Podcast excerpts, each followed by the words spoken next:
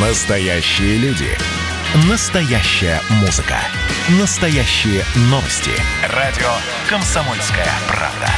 Радио про настоящее. 97,2 FM.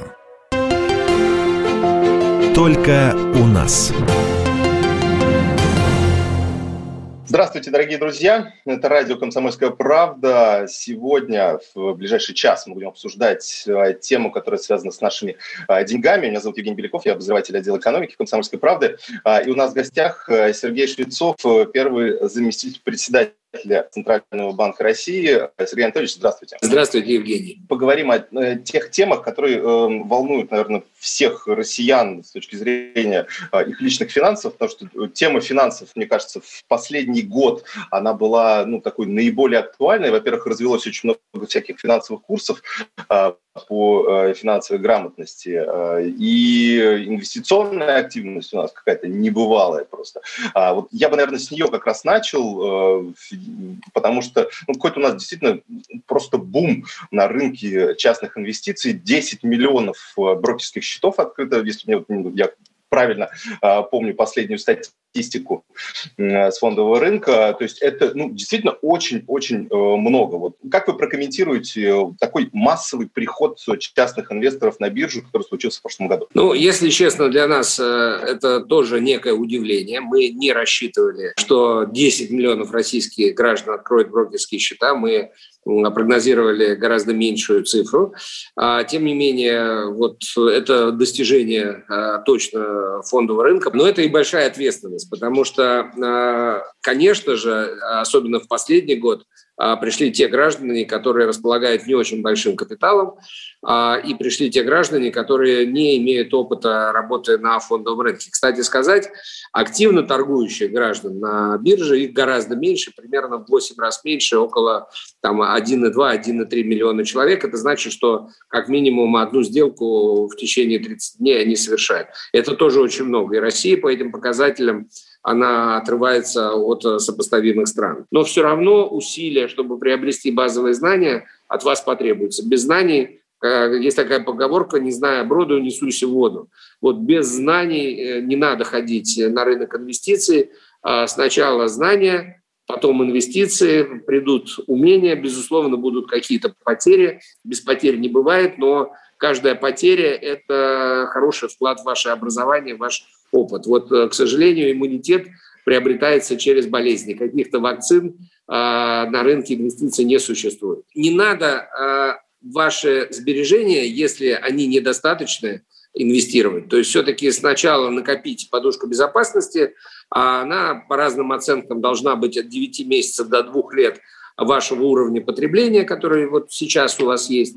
Если удается отложить больше, вот с этим уже стоит идти на рынок, опять же, получив специальные знания. Что касается вот как раз поведения частных инвесторов, которые только-только вошли на рынок, а, оно мне напоминает такое некоторое поведение детей, которые вот набивают себе все шишки, то есть они лезут на любые горки, они прыгают э, с любых там высот, я не знаю, ну все что угодно, да, то есть они максимально-максимально пытаются спекулировать, ну вот в основном, как, как я вижу, по крайней мере, на э, тех людей, с кем, с кем общаюсь. То есть это такое вот первое время накопления вот этого опыта, то есть стоит ли спекулировать потому что вот сейчас, по крайней мере, за последний год стало понятно, э, для многих, точнее, вроде как, э, стало понятно, что вроде какую сумму не положишь э, фондовый рынок, в какие бы акции не положил, все растут. Вопрос, с какими суммами вы идете инвестировать. Если вы идете инвестировать а, отдав все, что у вас есть, то это слишком дорогой опыт, этого делать ни в коем случае нельзя.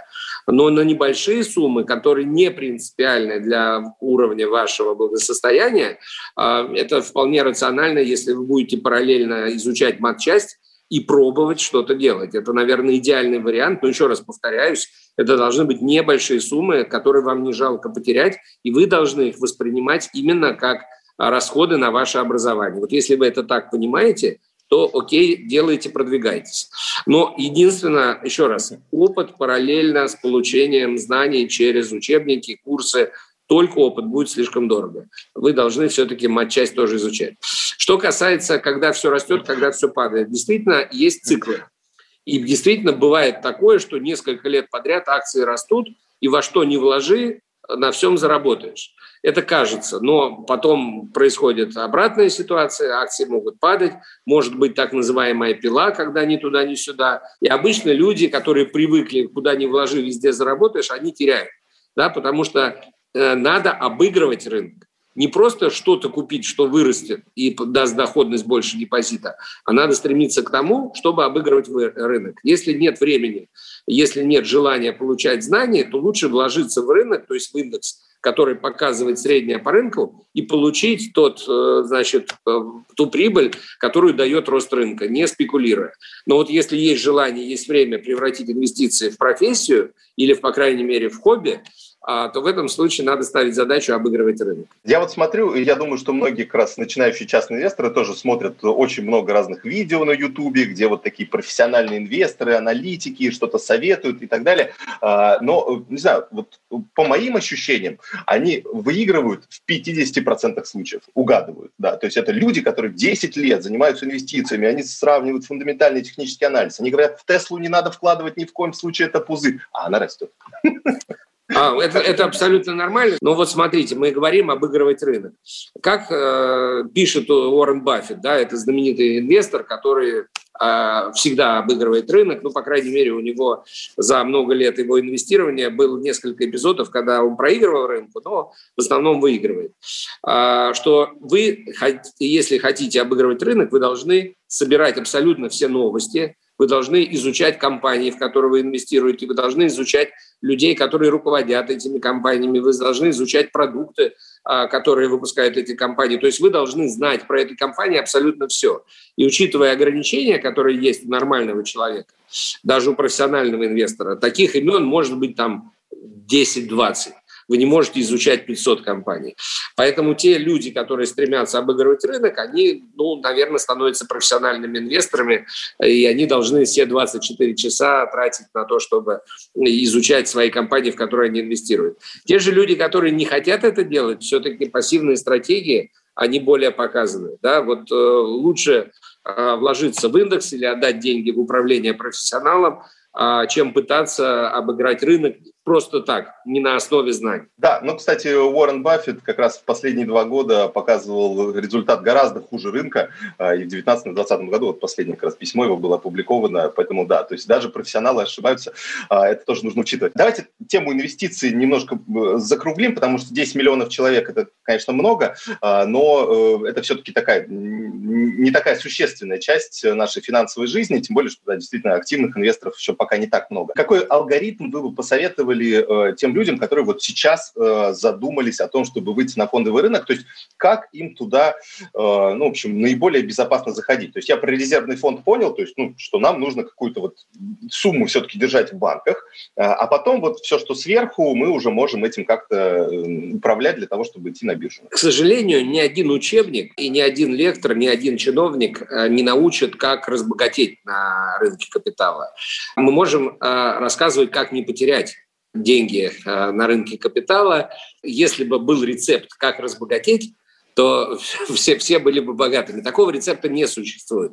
Однако наработан опыт, как не потерять. Ну, прежде всего, э, не клади яйца в одну корзину. Да? То есть, условно говоря, э, если вы решили выйти на рынок инвестиций не для того, чтобы получить образование, как мы с вами только что обсуждали, а чтобы заработать, ну, наверное, неправильно на все деньги купить одну акцию. Даже, наверное, неправильно на все деньги купить несколько акций. Должна быть э, разнообразие, то есть должны быть часть инвестиций в акции, часть инвестиций в облигации, могут быть какие-то еще инструменты. Ну, в общем, это разнообразие позволяет портфелю э, быть э, устойчивым э, и позволяет портфелю снижаться в цене меньше, чем снижается какой-то один актив, если портфель состоял из одного актива. А дальше мне кажется, что а, все-таки при недостатке знаний а, лучше довериться либо советам финансовых консультантов, либо передать деньги в доверительное управление. А, это... О, я бы не стал это делать. Вот разве это стоит? Я вот наоборот никому не рекомендую, потому что это доверительное управление, знаете, такая штука, все риски на клиенте, а прибыль э, мы с ними делимся. Вы знаете, это, это как к врачу. Вот вы можете лечиться сам, а можете пойти к врачу и заплатить деньги врачу за то, что он сделает диагностику и назначит вам курс лечения. А искусство в том, как выбрать доверительного управляющего.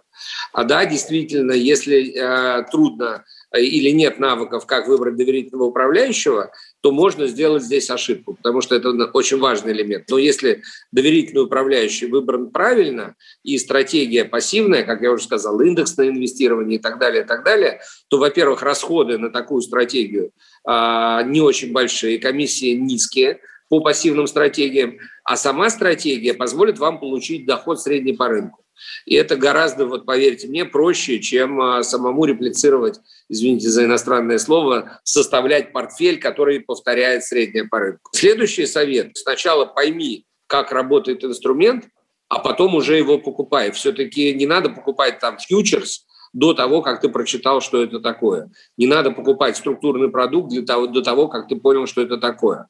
И еще есть одна такая вот хитрая вещь, что если вы пришли в банк, и вам в банке а, клерк советует купить тот или иной инструмент, вы должны понимать, что клерк вам советует, потому что ему кто-то написал это на бумажке, вам это советует. Сам он в этом, скорее всего, ничего не понимает. А, поэтому не надо доверять только тому, что клерк скажет. Особенно есть такие клерки, которые начинают импровизировать. То есть им человек задает вопросы, а, чтобы лучше в этом разобраться. А вместо того, чтобы сказать, я в этом ничего не понимаю, они начинают придумывать. И иногда допридумывают до того, что просто вводят в заблуждение а, покупателя финансового продукта. Сергей Швецов, первый зампред э, Банка России, у нас сегодня в гостях. Вернемся через пару минут. Только у нас.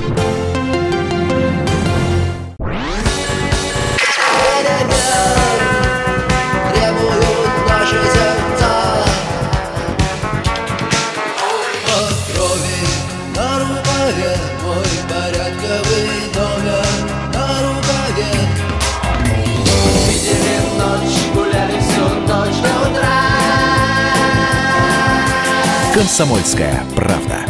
Радио поколения кино. Только у нас.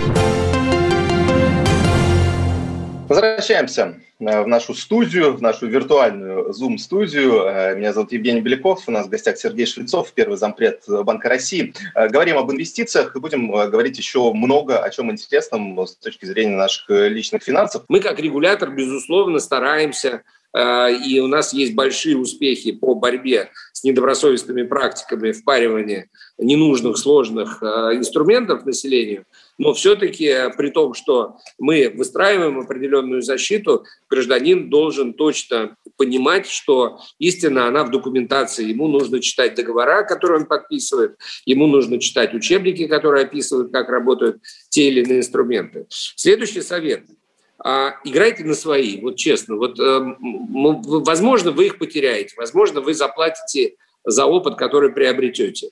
Но если вы играете на заемные, а, то вы э, не просто потеряете, вы можете просто оказаться в жизненной ситуации, а, когда ваш э, уровень жизни упадет драматически.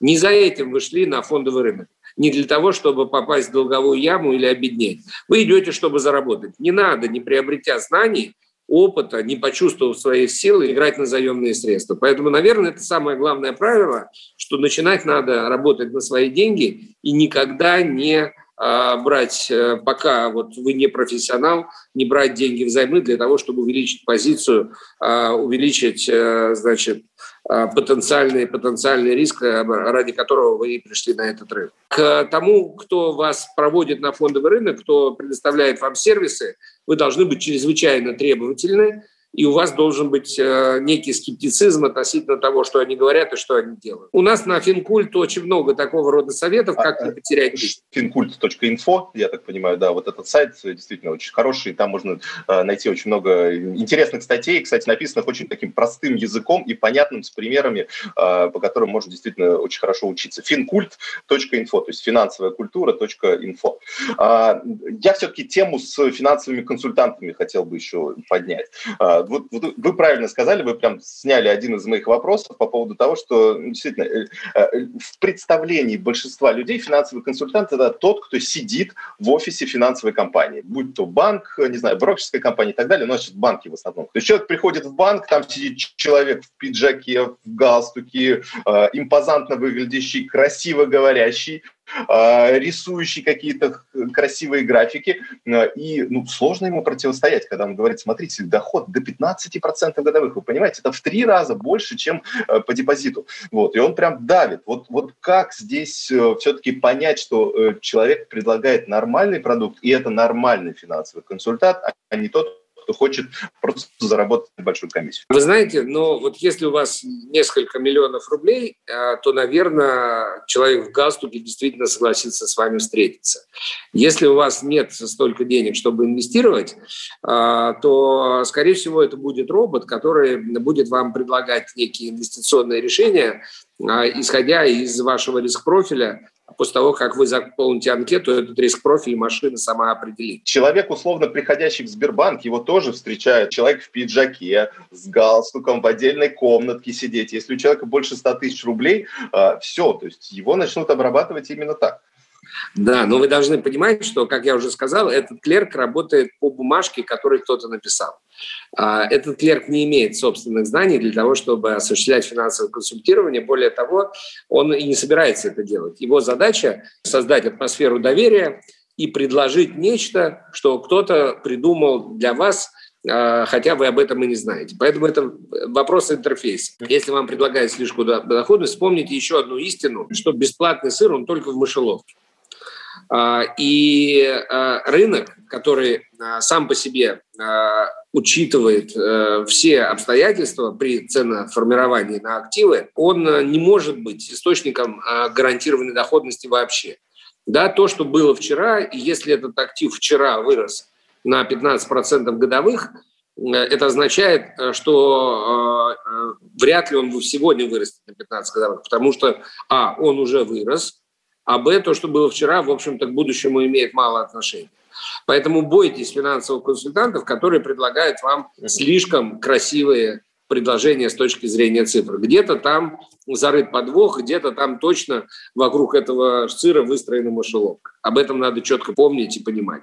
А, поэтому, если вас заинтересовало предложение, но удивило своей выгодностью, попробуйте найти дополнительный источник э, информации, чтобы перепроверить то, что вам предлагается. Я всем рекомендую открывать индивидуальный инвестиционный счет и, соответственно, ну, покупать для начала какие-то, может быть, облигации, а, может быть, акции крупных компаний, ну и вот так сформировать свой такой первый портфель и, собственно, делать это, например, а, раз в месяц или раз в квартал. Вот как вы относитесь к такому совету для начинающих, да, то есть э, или можно здесь что-то подкорректировать? Ну, вы знаете, с облигациями попроще. Вы абсолютно правы, что глупо не воспользоваться ИСом, государство дает э, налоговые льготы, и, конечно, если ты инвестор, который ставит перед собой целью не только научиться, но и заработать, э, нужно пользоваться всеми возможностями для того, чтобы увеличивать э, отдачу на вложенные средства.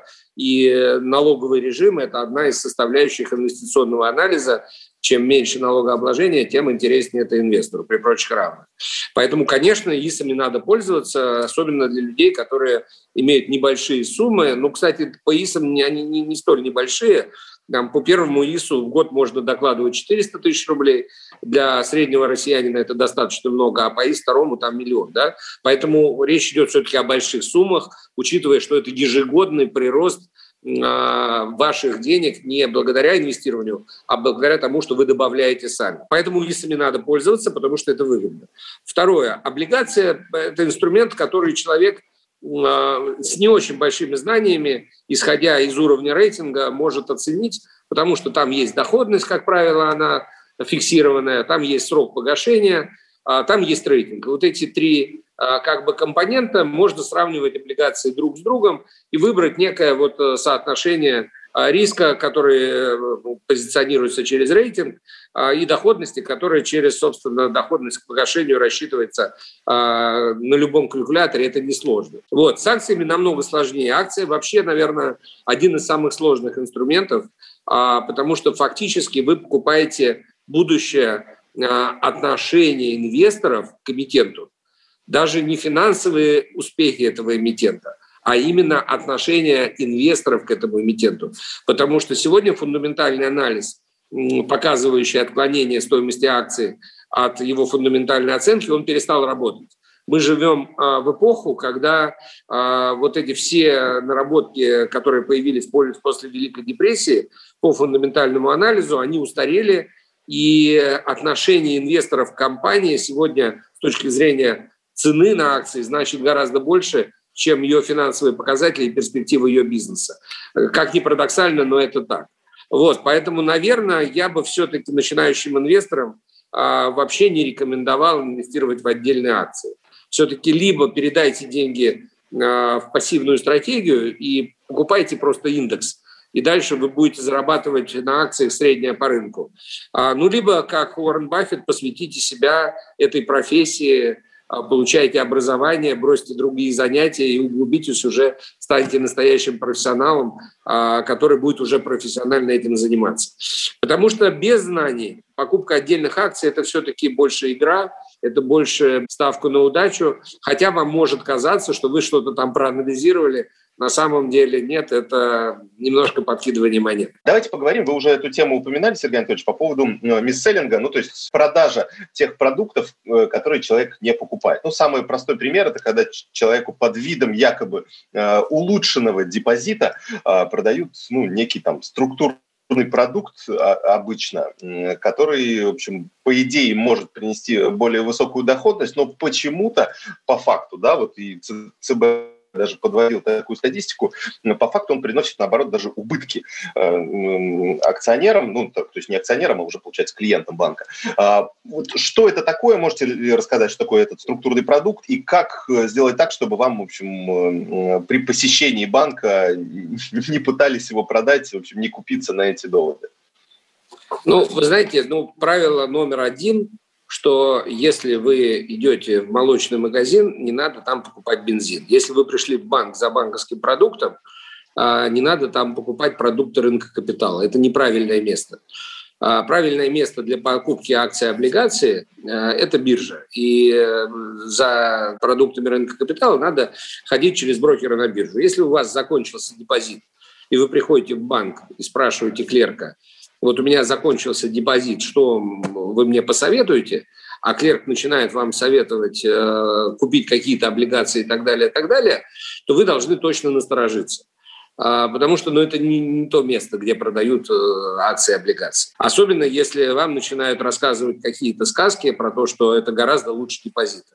Депозит э, – это идеальный продукт с точки зрения защиты – доходности и возможности его использования в любой момент. Вы по закону в любой момент можете забрать свои деньги, а, доходность по депозиту фиксирована, а, и государство в пределах миллион четыреста защищает его в дополнение к той защите, которую дает а, сам банк. И такого сочетания риска, ликвидности и доходности нет ни одного другого. А, инструменты для того, чтобы формировать сбережения. Как мы уже с вами говорили, инвестиции – это совсем другое. Сергей Швецов, первый зампред э, Банка России, у нас сегодня в гостях. Э, вернемся через пару минут. Только у нас.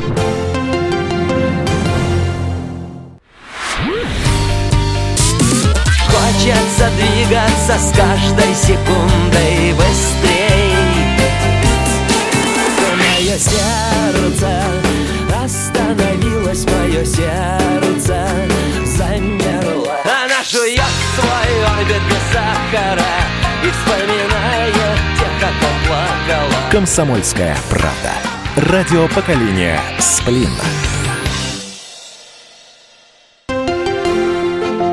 Только у нас.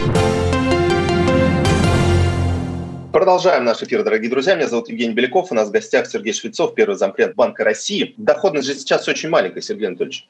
А, ну, вы знаете, 3-4% процента уже как-то... Это не значит, что она во всех банках маленькая. Есть банки, которые предлагают депозиты и под 5%, а, и под 5,5%. Есть э, агрегаторы, которые помогают найти э, депозит с максимальной доходностью в доступности шаговой от вашего жилья. Да, в регионах, где э, банковское обслуживание не является столь насыщенным, как там Москва, Санкт-Петербург, ну, можно маркетплейсом воспользоваться. Да? То есть есть возможности поискать банк с хорошей доходностью по депозиту. В любом случае, э, вы можете сегодня найти депозит с доходностью выше инфляции. Да, это означает, что вы выполняете функцию сбережений, потому что а, ваши сбережения должны сохранять стоимость ваших накоплений. А что такое стоимость а, денег? Это когда прирост а, благодаря процентному доходу превышает инфляцию. То есть есть доходность, э, компенсирующая ту инфляцию, которая есть у нас в экономике. Вот. Поэтому если вам пришли и предлагают э, структурный продукт, а вы никогда, кроме депозитов, ничего не делали, точно надо насторожиться, потому что правило говорит, надо идти от простого к сложному. Но правило никогда не говорит, что надо перепрыгнуть от самого простого к самому сложному. Речь идет о постепенности, поэтому не надо в банках где вы оформляете депозиты, приобретать сложные финансовые инструменты. Если э, человеку все-таки этот продукт продали, то есть насколько сейчас э, э, Центробанк борется с этим, э, и э, ну, просто у меня буквально в последний месяц сразу два человека, один из Москвы, один из региона, как раз сказали, что им вот такой продукт продали, я за голову схватился, потому что там ну, ну просто ужасный продукт, и это продолжается, то есть действительно менеджеры банков ради комиссий, несмотря на, не знаю, не запрета, но, по крайней мере, рекомендации Центробанка этого не делать, они продают, ну, действительно, там, а, пенсионерам в том числе а, такие продукты. Вот можно ли от них как-то отказаться, придя в банк и сказав, что, ну, вы что-то мне продали, вот явно вот, не то, что вы, о чем вы говорили? Ну, вы знаете, я еще раз э, хочу подчеркнуть, что вы отвечаете за ваши деньги, за ваши действия, а, Понятно, что эмоционально вас ввели в заблуждение, это и есть мисселлинг. А, но надо как бы быть более а, дисциплинированными и более бережливо относиться к своим деньгам. Мы делаем много, чтобы ограничить сами продажи да, но в конце концов покупает сам человек, а, хотя продает действительно финансовый институт. Мы сейчас подготовили проект закона, 10 а, марта он будет рассмотрен в первом чтении, который а, запрещает продажу такого рода инструментов до введения специального института тестирования. Поэтому после того, как закон вступит в действие, будут созданы специальные тесты, и прежде чем человеку э, будет дано право приобрести такой продукт, он должен будет сдать такой экзамен. А, и если он не сдает этот экзамен, если он его не сможет сдать, а, то в этом случае он должен будет написать заявление, а, какого характера, несмотря на то, что я не сдал экзамен, что свидетельствует о недостаточно у меня знаний, я, тем не менее, настаиваю, что я хочу, вот, хочу приобрести такой продукт. Да? Вот мы будем стремиться, чтобы сам текст заявления был сформирован таким образом, что на этом этапе 99,99 граждан отказались подписать такое заявление. То есть поставить барьер на покупки продуктов, которые человек не понимает. Не будет ли такого эффекта, что э, ну, человеку просто, вот как сейчас у нас подсовывают справки о том, что э, разглашение персональных данных, да, вот это и так далее. Мы же много сейчас бумажек в тех же банках подписываем. То они тоже, ну, это такая пустая формальность, просто подпишите и все, нет? А, это уже лечится надзором. Если мы будем видеть нарушения со стороны посредников регулирования, то у нас достаточно надзорных инструментов, чтобы это выявлять и, скажем так, пресекать. Вот сегодня формально мисселлинг, э, который осуществляется, он является нарушением этики, а не нарушением буквы закона. Это проблема, которую как раз лечит тот закон, о котором я вам сказал. Поэтому мы должны мисселлинг как минимум а, перевести в нелегальную плоскость. Да, потому что сейчас очень сложно, да, мошенничество, это сложные процедуры. А выявление мисселлинга его пресечение станет для регулятора более доступен, соответственно, объем мисселлинга снизится. Что еще мисселлинг? Мисселлинг – это когда вам то, что стоит 3 рубля, продают за 5.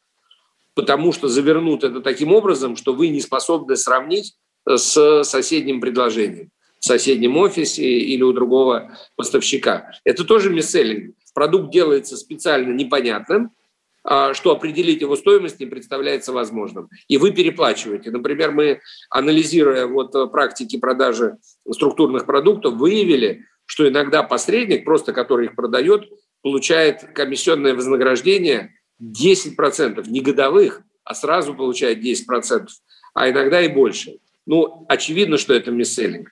А, инвестиции не могут иметь такой комиссии, а, потому что иначе инвестору ничего не останется. Конечно, человек а, покупает, думая, что он покупает по справедливой цене, а ему продают по завышенной цене, и он теряет этот доход. То это сразу потеря его дохода. Еще один важный аспект, э, который я сейчас замечаю, это действительно такой тренд уже в последние полгода, год стал. Э, банки сейчас не предоставляют э, кредиты без страховок. Ну, то есть э, в любой кредит, который ты хочешь оформить, э, в рекламе будет говориться от 3,9%, от 6,9%. Но потом добавляется вот эта так называемая финансовая защита, как теперь это говорят банки, и они продают это, ну, а эффективная ставка получается 12-13%. Ну, в общем, ничего не поменялось, а, такая достаточно большая ставка. Вот можно ли как-то это решить? Потому что, ну, если человек э, ну, не хочет страховаться, да, а, и он хочет получить более выгодную ставку, но у него нет возможности, потому что все банки делают это. То есть это, мне кажется, это какая-то навязанная услуга все-таки, с которой надо избавляться. Я согласен, что прозрачность цены для потребителя – это очень важный элемент – и мы также вот в этом плане у нас несколько законодательных инициатив, которые обязывают э, раскрывать структуру полной стоимости кредита. А, и реклама должна предполагать рекламирование именно тех цифр, которые формируют эту полную стоимость кредита. Для потребителя все должно быть очень понятно и прозрачно. И э, страховка должна быть отделена от кредита, и банк должен четко сказать, вот стоит столько кредит, вот столько стоит страховка. А когда где что, что-то такое, вот начинается какое-то шельмование потребителя, то его просто вводят в заблуждение, привлекает низкой ценой, а дальше, когда он потратил время на то, чтобы пройти клиентский путь, ему уже как бы отказываться от этого не хочется. То есть тем самым ограничивается право потребителя на добросовестный выбор. Вот, мы, естественно, с этим тоже боремся. Доходит просто до абсурда, что э, вот мне просто недавно звонил знакомый, который спрашивал, говорит, слушай, а мне что удобнее взять? Вот я хочу квартиру купить, мне э, ипотеку или потребительский кредит? Ну, там, в регионе, поэтому небольшая сумма. Э, я говорю, а в смысле? Ну, то есть ипотека же логичнее, она дешевле, чем... Да нет, вот мне банк предлагает э, потребительский кредит дешевле, чем ипотека. Я говорю, нет, давай разберемся. И вот, в общем, выяснили, что э, номинальная ставка такая, а, конечно, она потом выше, чем по ипотеке, естественно. Вы знаете, мне вообще кажется, что потребитель должен э, э, немножечко быть скептичен относительно финансового рынка. Надо относиться к финансовому рынку э, как к бизнесу, который стремится залезть в твой кошелек. Даже есть такая поговорка, что банки – это институты, которые в хорошую погоду пытаются тебе продать зонтик, а когда начинают сгущаться тучи, пытаются его отобрать обратно. Надо быть скептичным, надо заботиться о своих деньгах, потому что э, вы – это главная ли, линия обороны. Вы должны оборонять свои деньги. Мы, как регулятор, делаем э, рынок менее опасным. Но полностью исключить опасности, что вас обманут, ведут заблуждения, продадут вам ненужный продукт, э, мы это сделать э, в ближайшее время не сможем. Это культурные изменения. Культурные изменения требуют времени. У нас сейчас большая работа по изменению именно этики отношения рынка со своим клиентом. Возможно, через несколько лет это будет абсолютно безопасно, и человек будет доверять тому, что ему говорят. Сегодня это не так, поэтому защита денег от недобросовестных практик – это ваша задача. Регулятор будет делать свою работу, ее делает, но вы все-таки должны быть на стреме, что называется, и беречь свои деньги от потери. Самое время поговорить о мошенниках. Как понять, кто перед нами, мошенник или все-таки человек, который нам э, донесет какую-то информацию, даст какие-то полезные знания? Вы идете в аптеку покупать лекарства, а, потому что э, у вас есть потребность, вы более-менее понимаете, что болит, какое лекарство нужно, может быть, у вас есть рецепт. И это считается нормальным. Но представьте, что у входа в метро стоит бабушка и продает таблетки. И у вас тоже есть потребность, и даже на этих таблетках написано название лекарств. Вот скажите, вы купите а, у бабушки около метро, которая продает э, эти таблетки, не купите. Вот так же и на рынке финансовом. Нельзя вообще рассматривать никакие предложения, вытекающие от э, посредников финансовых, э, которые либо не получили лицензию Центрального банка, либо не находятся в реестре Центрального банка. Вообще никогда и никакие. Вы бережете свое здоровье, финансовое здоровье – это тоже здоровье. это то, как вы живете, это то, как вы себя чувствуете, это то, что вы себе можете позволить. Нету разницы между финансовым здоровьем и здоровьем э, э, биологическим. Вот каждый человек должен просто даже не рассматривать эти варианты. Вот просто он должен э, закрыть глаза, как будто этого не существует.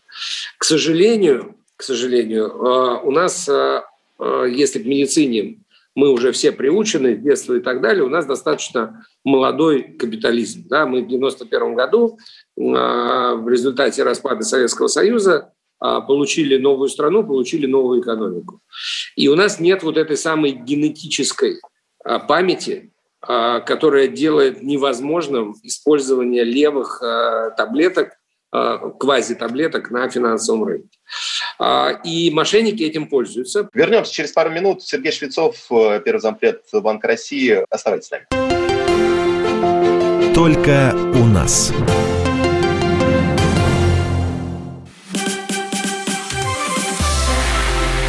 Это было начало. Это действительно история, которая будоражит. Так вся страна обалдела. И Россия родина слонов, она от океана до океана, да, и мы, мы всегда правы, мы никогда не сдаемся. И самое главное, что же будет дальше? Комсомольская правда. Это радио.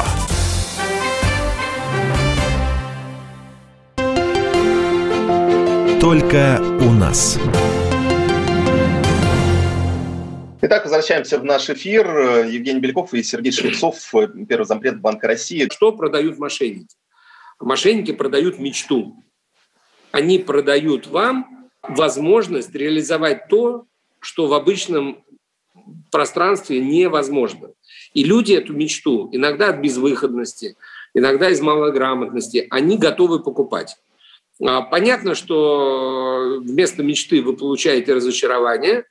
А, понятно, что эти мошенники очень меняют свои формы. Они могут быть офисами, они могут быть интернет-проектами, они могут быть, э, значит, представляться Остапами Бендерами или детьми лейтенанта Шмидта. Это все в литературе описано. Но человеческая сущность, к сожалению, не приобретшая генетическую память, отторжение такого рода инвестиций, будет попадаться на их э, крючок. Что мы как регулятор делаем? Мы выявляем и мы пресекаем. 200-300 а, пирамид в год, а, нелегальные форекс-клубы, а, значит, нелегальные кредиторы. Нелегальный кредитор страшен тем, что за ним следует нелегальный коллектор. И какими способами он будет из вас вытаскивать деньги, страшно даже подумать. Если вы взяли, извините, у нелегального кредитора, то э, нужно понимать, что будут дальше нелегальные методы взыскания. Очень важно, что мы об этом рассказываем, о том, что мы делаем. Но и каждый человек должен это воспринимать просто как аксиому. Бесплатный сыр только в мышеловке, да, и хлеб продается в хлебном магазине, а бензин продается на бензоколонке. Если вы хотите купить таблетки, идете в аптеку. Да, если вы хотите идти и покупать финансовые инструменты, идете к финансовому посреднику, который имеет лицензию Центрального банка или входит в реестр. На нашем сайте найти одна секунда а, легальный или нелегальный поставщик. У меня остался еще один э, вопрос вопрос, э, наверное, уже последний, который нас интересует, потому что ну, эм, очень часто мы создаем, ну, в том числе инвестиционный портфель, копим деньги да, на то, чтобы их накопить на старость. Вот. Э, но э, мы еще в том числе надеемся на государство. То есть у нас есть какая-то страховая пенсия, у нас была наша накопительная пенсия, там частично осталась, но тем не менее. Так вот, вот пару лет назад все-таки государство планировало как-то видоизменить эту накопительную часть пенсии, но пока вот процесс затормозился. Вот на каком сейчас этапе находится это обсуждение, и можно ли нам как-то вот в ближайшее время а, эту систему получить и какой она будет, может быть? Прежде всего, сегодня накопительная пенсия доступна гражданам. Пенсионные фонды продают а, соответствующие продукты, а, и эти продукты продаются не только через пенсионные фонды, они продаются и через банки, и они весьма доступны. Чего не хватает? Не хватает софинансирования со стороны государства данных накоплений – в виде э, налоговых стимулов и не хватает системы гарантирования. Означает ли, что риски высокие у этих накоплений? Нет, это не означает. Просто система гарантирования, которую, над которой мы сейчас работаем, а, позволит стопроцентно обезопасить а, минимальную сумму накоплений, скорее всего, это будет тоже миллион четыреста, с которой человек придет э, к моменту пенсионных выплат. Да? И, пожалуйста, если люди имеют возможность и имеют желание увеличить свои э, выплаты на пенсии, но не хотят самостоятельно заниматься инвестированием, они могут пойти в пенсионный фонд и приобрести соответствующий пенсионный план. А, мы обсуждаем, продолжаем с Минфином обсуждать а, налоговые стимулы. А, Минфин вывесил информацию, что соответствующий закон будет внесен в правительство в конце этого года. Я надеюсь, что он все-таки будет принят. Так что ситуация такая, никаких сегодня ограничений увеличить свою пенсию нет. Покупайте пенсионные планы, накопительные и откладываете, если есть такая возможность и такое желание. Спасибо вам большое. Ну, будем следить за ситуацией. А, спасибо большое за советы, которые вы дали. Конечно, такая тема инвестиций, тема финансов а, бесконечная. Тут вопросов всегда очень много. Но я думаю, что мы будем периодически встречаться и уже разъяснять какие-то более точные вопросы. Сергей Анатольевич, спасибо вам большое. Я напомню, дорогие друзья, что у нас в гостях был Сергей Швецов, первый заместитель председателя Банка России. Мы говорили о финансовом рынке, о том, как не потерять терять на нем свои деньги. Спасибо вам да, большое. Евгений, Счастливо. спасибо, удачи всем в инвестициях. Счастливо. Только у нас.